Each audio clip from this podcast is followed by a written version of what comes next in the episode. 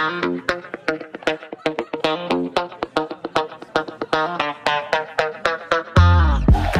said rugby and beer went together? Yeah. I, I, what an odd pairing. ah, we're back at the happy hour pub. Uh, you know what, Fitz? We need to go over there and play some pool soon. Those guys are been they're really good. Actually, we should put down some money, say we suck, and then the next game bet more money and win it. What do you think? Are you a pool shark? Sounds like it. Uh, not a good one. I lose every time. So, all right, you know, I got to order. I'm I'm wicked thirsty. I'm coming in, man. I'm gonna. Uh, where's the bartender? Okay, uh, sir, can I get a Daytona Indian IPA? Yeah, yeah, yeah. Oh, I know. Uh, here's the weird thing about that beer, Fitzy. It's it's actually from a Salt Lake City, Utah brewery called Salt Flats Brewery, and it's called Daytona Indian IPA. I'm not sure why, but it's good. This is actually a little bit lower on the scale as far as like uh, alcohol goes. Usually, I'm getting those around eight percent or so, like uh, uh, you know, like Treehouse, whatever else. This one is only only five percent. All right, it's just an American IPA. It's tasty. I, I, enjoyed it. Uh, I took my time with it. I'm taking my time with it, obviously.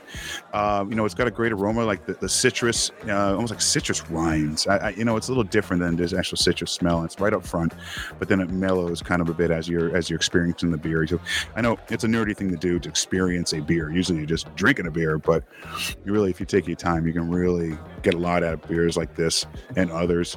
Like I said, I mean, it's got a, a nice citrus taste. Um, and, and, and I love this term in, in beer. It's a dank hop notes, dank hop notes. We're gonna get on someone to really tell us what that means. I have no idea. I know, I know, but it's also it's, it's followed by a strong malt ma- background. We know what malt is, um, but it smooths it out. You know, it's a little bitter, but it, it's it's a, it's a good flavored beer. It's one that I'll probably get again. Uh, it's easy. It's only five percent. Again, I could have these at a rugby match if I had it, uh, and and still maybe have one or two and be able to drive home later. But good beer. I'm gonna give it a, a three and a quarter, uh, which I think is, is pretty good for this beer. Uh, maybe a little bit higher, but I'm gonna go with three and a quarter. Uh, it's Salt Flats uh, Brewing Company. They're a Daytona IPA. What are you getting?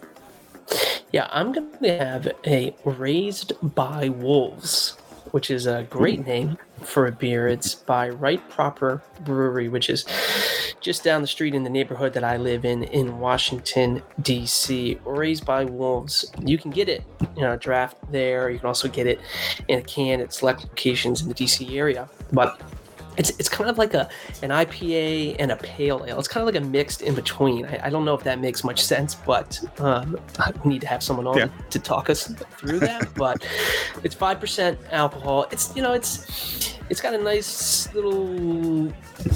It smells good. You know what I mean? Like when you first when you first bring that beer up to your lips and your nose, and you get that that little rush of those aromas. You get this little citrusy thing going on. Not too hoppy, not too bittery, like some of those IP, other IPAs five percent, so it hits just right. You know, to your point about having a couple and still being able to manage.